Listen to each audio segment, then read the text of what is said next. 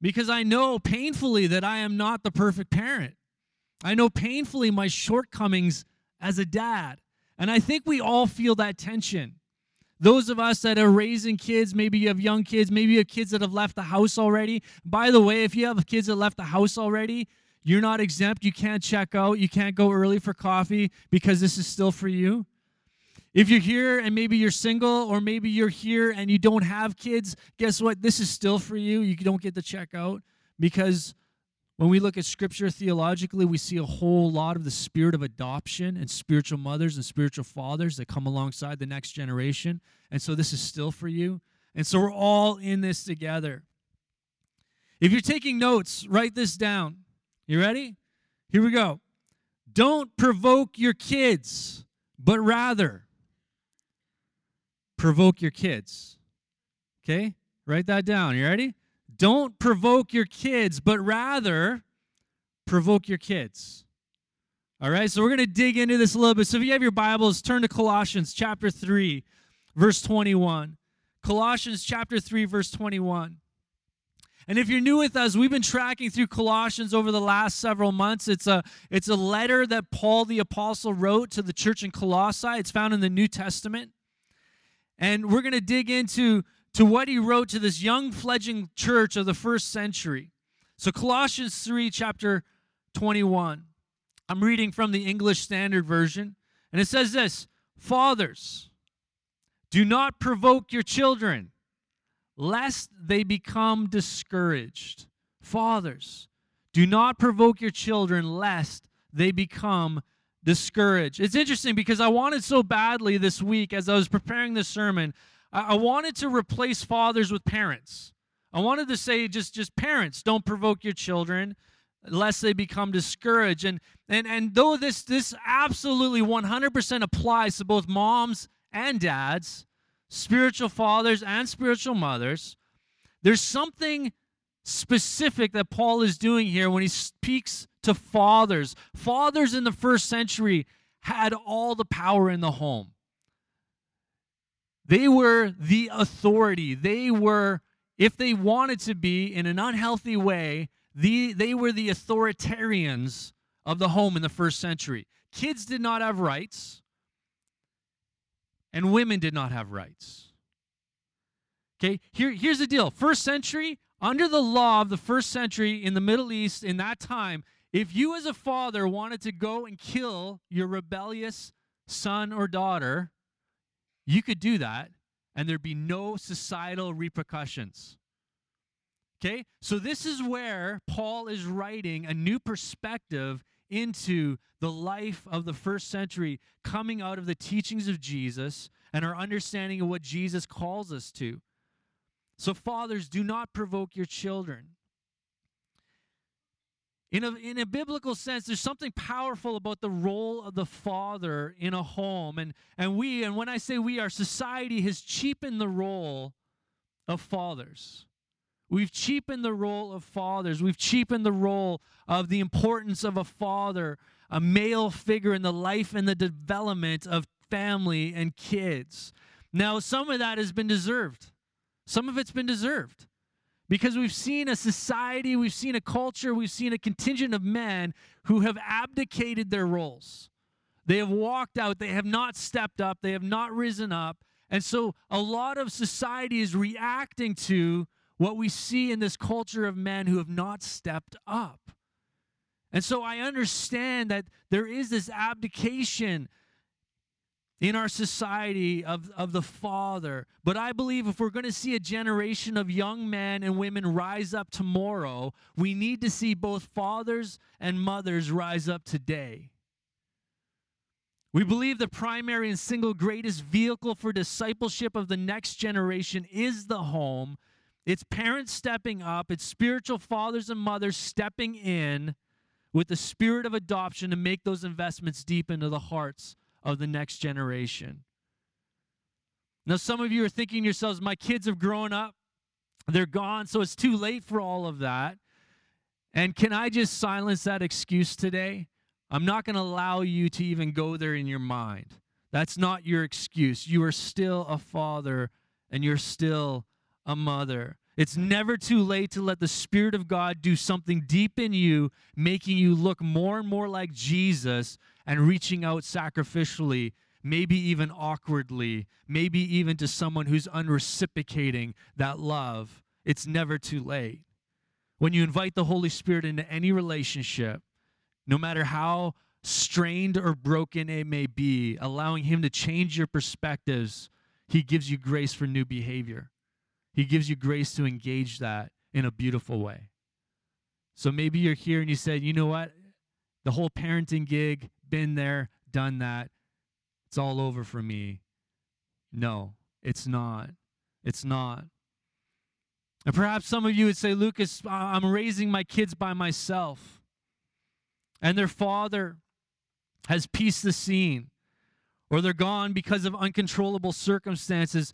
And, and to you, I just want to say I'm so sorry that that's your journey. That's a hard journey. I can't even imagine the journey that you have to take. And what I want to say to you is it takes a village to raise a child. There's a reason God has brought you to community of faith. Because it's in community of faith that you can find those around you that you highly respect and that you can see and you go you know what i'm going to be i'm going to be intentional about inviting maybe a spiritual father a spiritual mother into the lives of my children. And you can be strategic and you can be intentional and that's the beauty of being part of community. Now you have to do that with wisdom. You have to do that with great discernment. But there's a way of allowing the spirit of adoption looking around and seeing that there are those that are happy to invest in the next generation and come alongside you in your journey. You know, I, uh, Paul, you know, it's it's kind of funny that Paul is giving us parenting advice. First of all, Paul was single, uh, didn't have any kids, never got married, um, and yet he's giving us parenting advice. But but here's the beauty of Paul's story. Paul was a father to so many in the first century.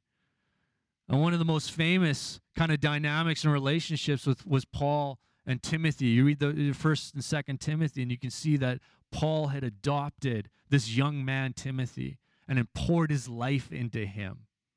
It's a beautiful story. It's a beautiful dynamic when we, even if they're not our own kids, take up that mantle to pour into the next generation. So, whatever stage of life you find yourself in, this sermon applies to you. So let's dig into our main thing statement today. Don't provoke your kids, but rather provoke your kids. Fathers, do not provoke your children lest they become discouraged. The word provoke is, is potentially confusing because the word can be a positive and it can be a negative depending on the context. And, and obviously, we can assume, based on the context of this usage of provoke, that Paul is talking about a provocation in a negative sense. To really assess this word, we have to pair it with the second part of this verse. The outcome of the provocation leads to the discouragement of the child. Now, I spoke earlier about finding that middle ground, and in order to do that, we have to take the whole counsel of God's word and not just this verse. So, here's where we get in trouble. The word provoke is not synonymous, it's not the same as the word discipline. Okay? Just in case you're wondering. To provoke your child isn't to say we don't ever discipline our children. They're not synonymous, they're not the same thing. Now, there's two types of discipline in your toolbox, parents. There's artificial discipline and there's natural discipline. Now, I want to just like give you just a quick synopsis of the difference. Artificial discipline is where you tell your kid, if you do that, I'm going to do this right? If you do that, you're going in timeout. If you do that, you're going in. My mom, um, long after they were done spanking us as kids, the last time my dad spanked me, I started laughing while he was doing it. And so he kind of just in that moment went, Yeah, this is no longer an effective form of discipline. But my mom got really creative. And so my discipline was I would have to go and sit in the bathroom, downstairs, basement bathroom, with nothing. And it just, oh my goodness, it, it actually worked really well, parents. That was my sort of time out in the bathroom with nothing to do than folding toilet paper into airplanes. That was all I had. So, artificial discipline. If you do that, I'm going to do this. Now, the second is natural discipline. This is where we appropriately step out of the way with wisdom and age appropriateness, letting the natural consequences take their place without intervening and stepping in. This might be one of the hardest forms of discipline for us as parents.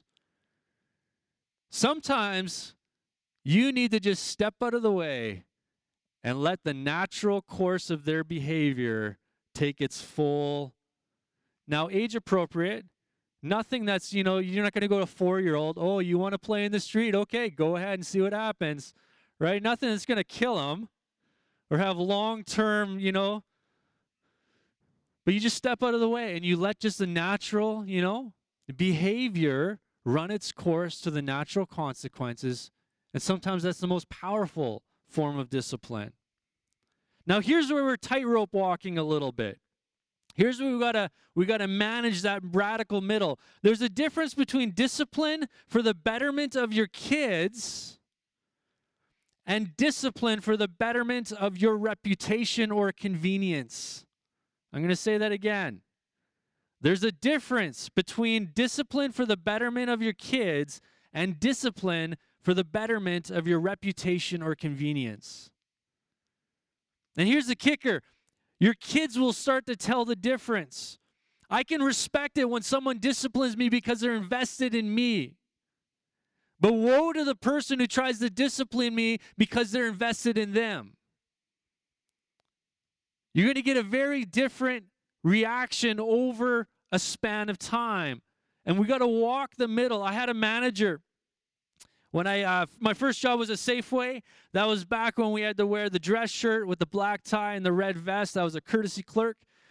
And I always knew when district managers were going to be coming to our local Safeway because our assistant store manager, Barry, would start getting on us. He'd start disciplining us. He'd start kind of making us go, hey, you haven't fronted all those shells. You haven't. And I always knew in that moment, I knew district management's coming because he wouldn't do it at any other time. So he wouldn't do it for the good of that store, that organization. He wouldn't do it for the good of, of me developing as a courtesy clerk. He did it, and it was very obvious because he wanted to look good to his district managers man, that was it was hard to work under Barry. It just was. The kicker for me was when he sent me out to shovel out under the trash. You can tell that I still have issues with this. I'm bringing it up. How many years later? I had to go out in summer heat under the trash compactor, which all of a sudden, like the garbage over spills and it's all over, and you're shoveling it out. But he wouldn't let me take off my little red monkey vest that I had on, you know? It's like, you know, I just missing the little fez. He wouldn't let me take that off or my tie or undo my button because a district manager might see me out of uniform. I was not long for that job. You know, people say you don't that you don't quit, you don't quit businesses or you don't quit organizations, you quit managers. I quit a manager. But the same goes for our kids. You have to ask yourself, what is the motivation, fathers? What is the motivation mothers, when it comes to the discipline of your kids.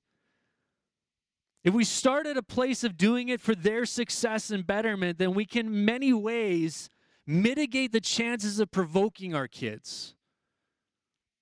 Where discipline uh, does become provocation.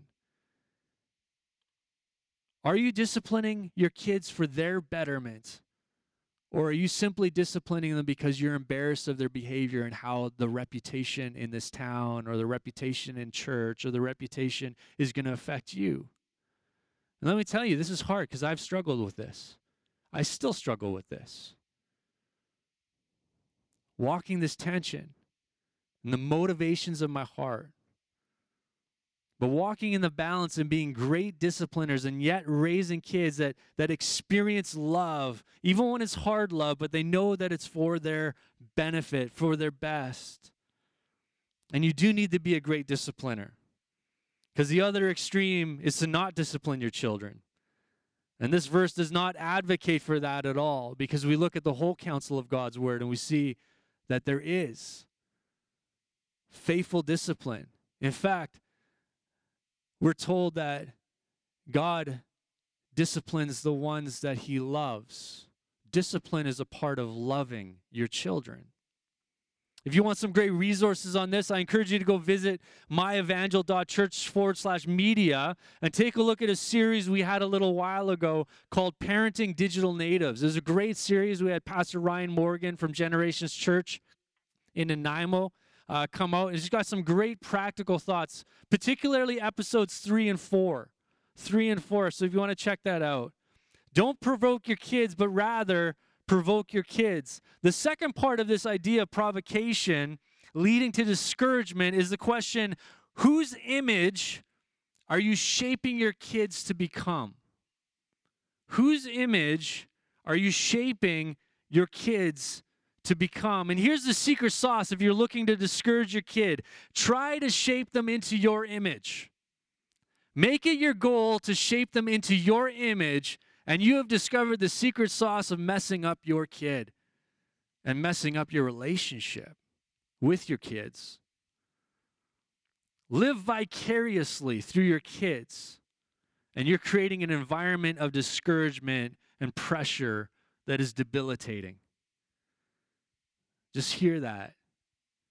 Fathers, don't live vicariously through your kids.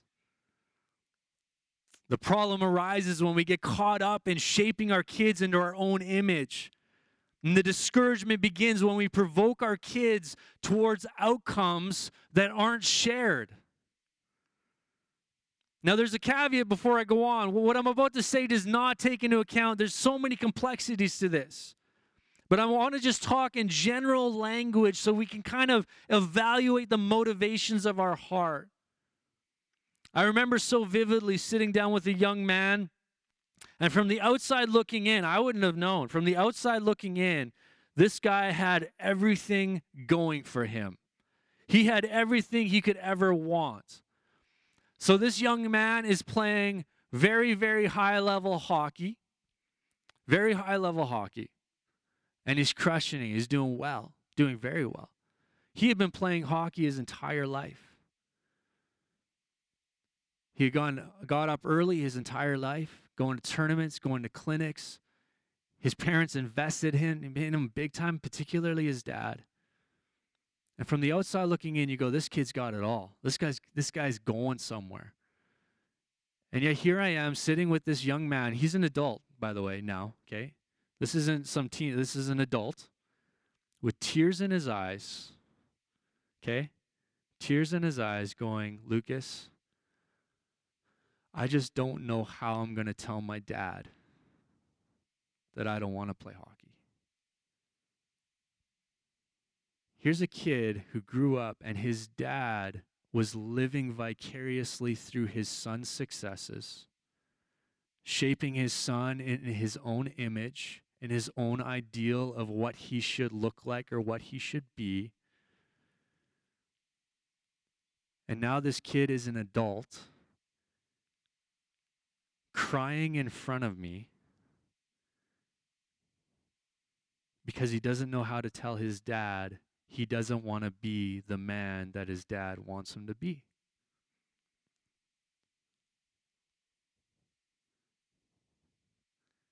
Whose image are you parenting your children towards? Whose image did you parent your now adult kids towards? If you want to do this well, we have to discover who God uniquely created our kids to be. Discover that as a journey with them, and you will be such a beautiful encouragement to them. Not your ideal, not your picture of a preferred future for them. Discover God's ideal and God's picture of a preferred future for them.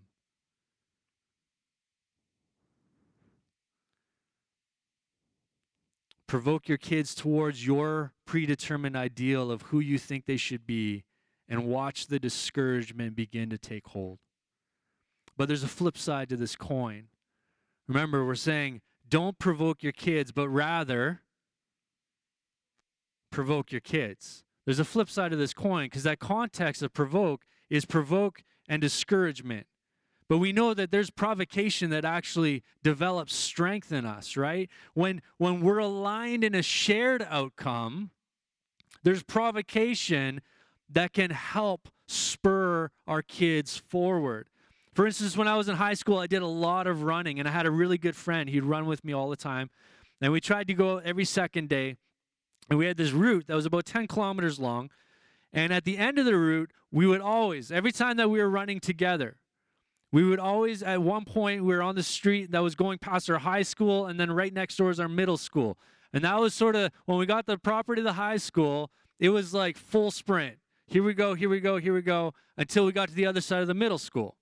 And of course, when you're with a buddy, you don't want to lose. And so he provoked me and I provoked him. And sometimes I beat him and sometimes he beat me. But guess what happened? When we did it alone, when one of us couldn't show up for that run, how many of you think that I sprinted that high school, middle school little section? Forget that noise. Right? There's something about provoking one another that can lead to encouragement, that can lead to great things. But here's the deal we both had a shared goal in mind. We both had this outcome in mind, and, and we shared it together as a common goal.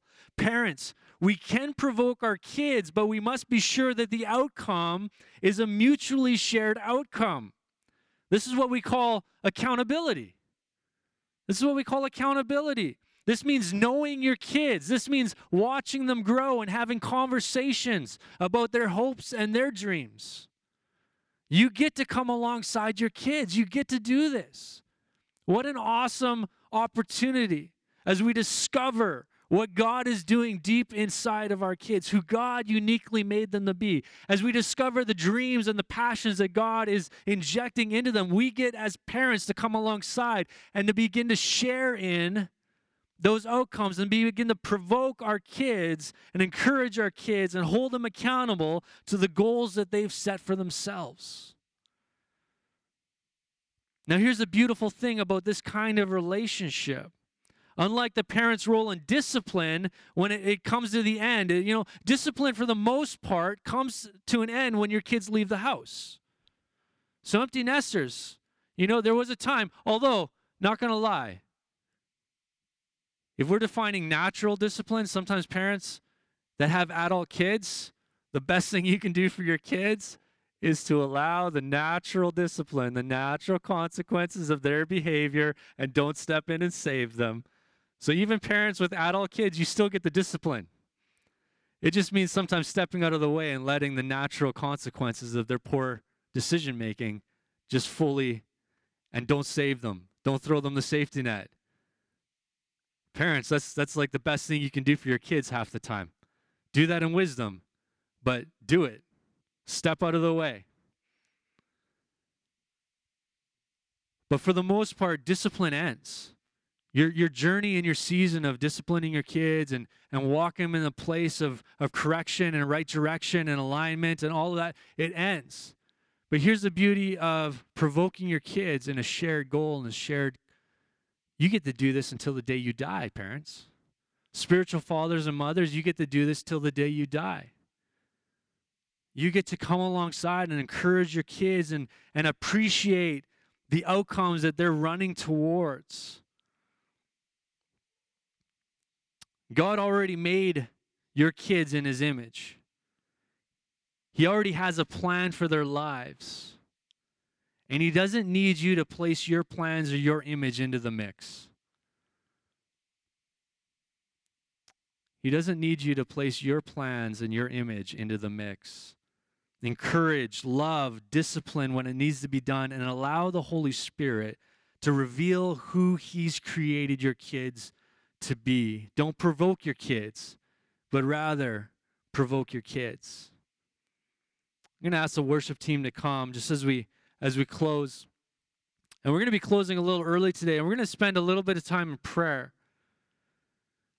Fathers, do not provoke your kids, lest they become discouraged. And I want to end with a thought that deepens our understanding of the goal of parenting. The reality is, our kids, like ourselves, are damaged in their identity. And sometimes we've created this culture and this society where we've, in the church, adopted this sort of humanistic philosophy of life and personhood and humanity. Here's the reality your kids were born with a sin nature, your kids were born broken from the get go, just like you were. And the goal is not for your kids to be all that they can be in and of themselves. The goal is for our kids to meet Jesus, who then can speak greater identity than we ever could. Our kids need Jesus, just as we needed Jesus. We're going to do something a little different. Just as the team, they're just going to play. You're not going to sing. You're just going to play and just, just allow the anointing of the Spirit just kind of lead you in that. Something powerful about music. Something powerful about even just instrumental music as, as the Spirit takes hold of it.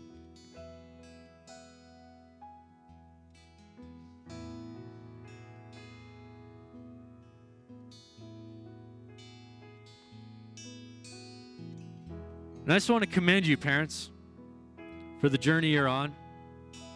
I know you're not perfect, and I know you don't feel it, because I don't. I feel the tension every single day. But I want to encourage you to pursue Jesus. Pursue Jesus. It's the best thing you can ever do for your kids. And we're going to end by taking a moment to pray for our kids. We've got a whole bunch of them over there right now. We got a whole bunch of them that are off with family right now, long weekend, traveling and just making memories together, celebrating life and family together this weekend. And maybe you're here and you say, I don't, I don't have any kids. Well, guess what? You can pray for the next generation. You can pray for those kids that you do have in your life, that you get to invest in and love on and speak truth over. And we're just going to take a moment just to make it just painfully practical because there's power in prayer.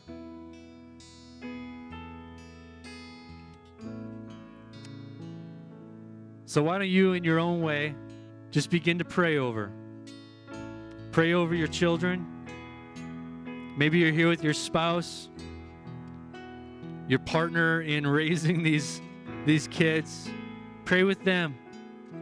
Some of you have never done that before. You've never prayed blessing over your kids together. Let this be the first time. Don't feel guilty about that, but let this be the first time. Speak their names out loud. Maybe your kids are sitting beside you.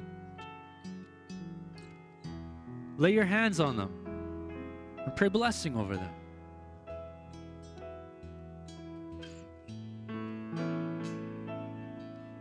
So, Lord God, we lift our kids up to you.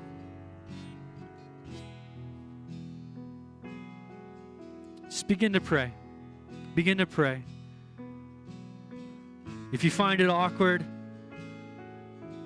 push through the awkward. Don't let that stop you. Embrace the awkward until it's anointed.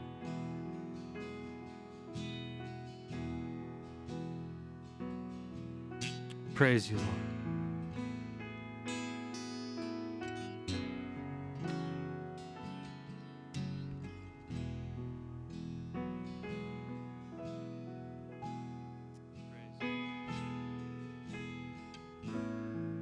Let's begin to pray out. Thank God for who they are, who He created them to be.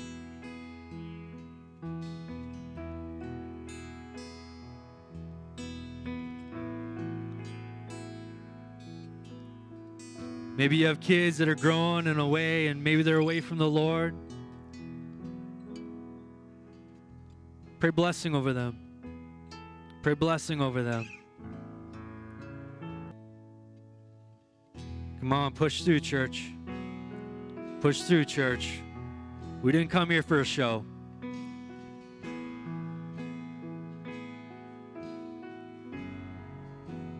Press in, push through. Praise you, Lord.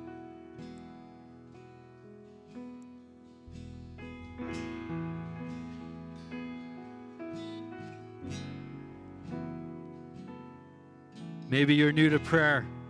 Maybe you're exploring faith and you're wondering, what in the world are these people doing? We're talking to God. And we're praying blessing just as the scriptures tell us to do.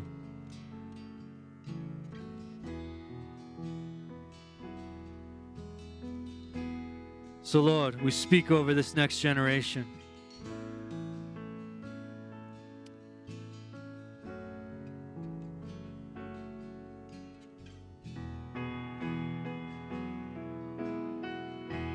And when I say next generation, Lord, we mean anybody younger than us.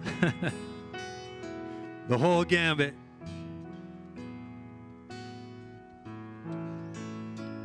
Lord, I pray over parents today that you would do something deep in their hearts. Lord, we own, we own that we aren't the best at this. We own our shortcomings. Maybe for some of us, the trajectory of our parenting journey has been horrible up to this point. Lord, would you do something deep within us first? Would you, Holy Spirit, do something deep within us first? Would you change our motivations around parenting? That, Lord, it would no longer be about ourselves or our reputation or our image or what we want to see but rather, Lord, we would submit that to you and we would discover your image in our kids. Would you help us, Lord God, to discipline and to encourage and to love and to come alongside for the betterment of them, not ourselves? Lord, I pray for every single parent here single fathers and single mothers. Lord, would you strengthen them?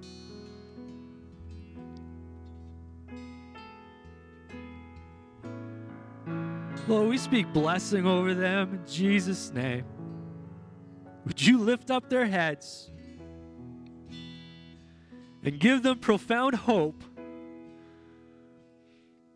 Would you cause us as a community of faith to come alongside of them? In their journey, would you raise up spiritual fathers and mothers, spiritual grandmothers and spiritual grandfathers that would walk with and hold up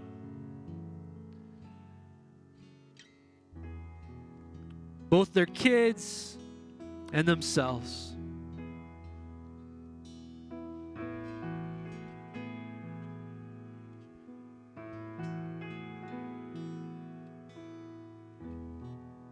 So, Lord, we don't want to discourage our kids. We want to be a blessing to them. Lord, we want our ceiling to be their floor.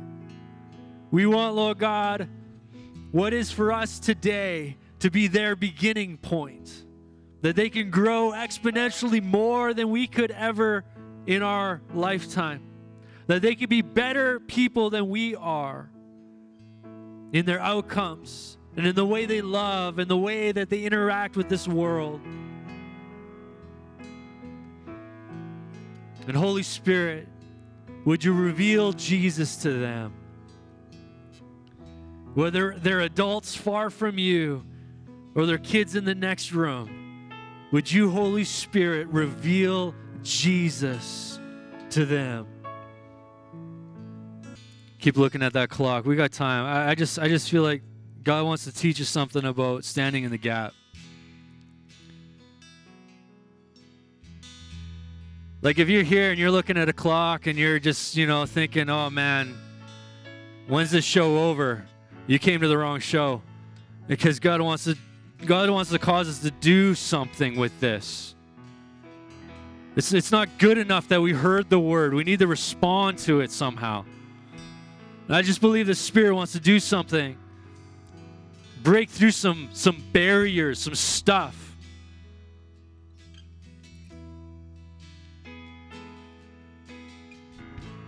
Learn to pray.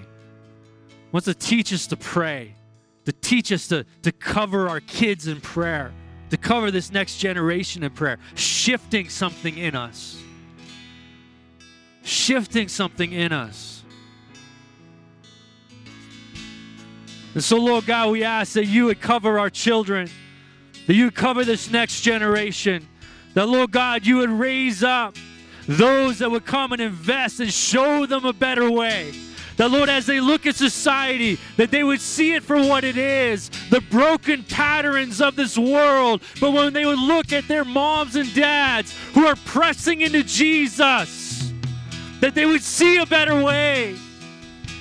They would see the fruit and the fulfillment, that they would witness peace and joy and restoration in their houses and in their homes. that the veneer of the society would crack and show it for what it really is. But the consistency of righteousness and holiness in us would be a testimony of the power of truth, the power of Christ in me, and the power of Christ in us. Would you stir something in us, Lord? to stand up and to be counted as those who will fight for this next generation, who will sacrifice, who will say yes to that daily journey of looking more and more like Jesus. So our children can see a better way.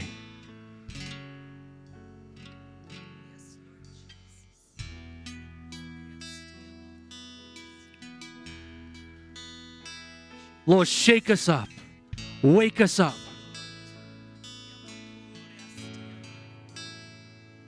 Show us the great cost to doing nothing.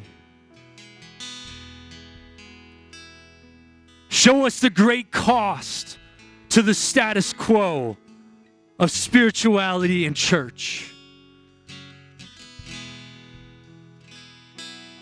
And then reveal the great hope if we will stand up and be counted as those willing to change, as those willing to model a better way in Christ Jesus.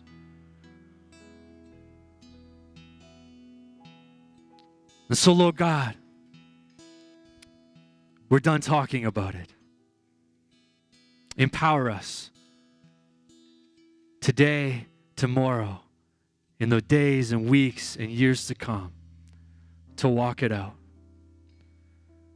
Not for our glory, but for your glory, for your kingdom's sake. In the next generation, we pray.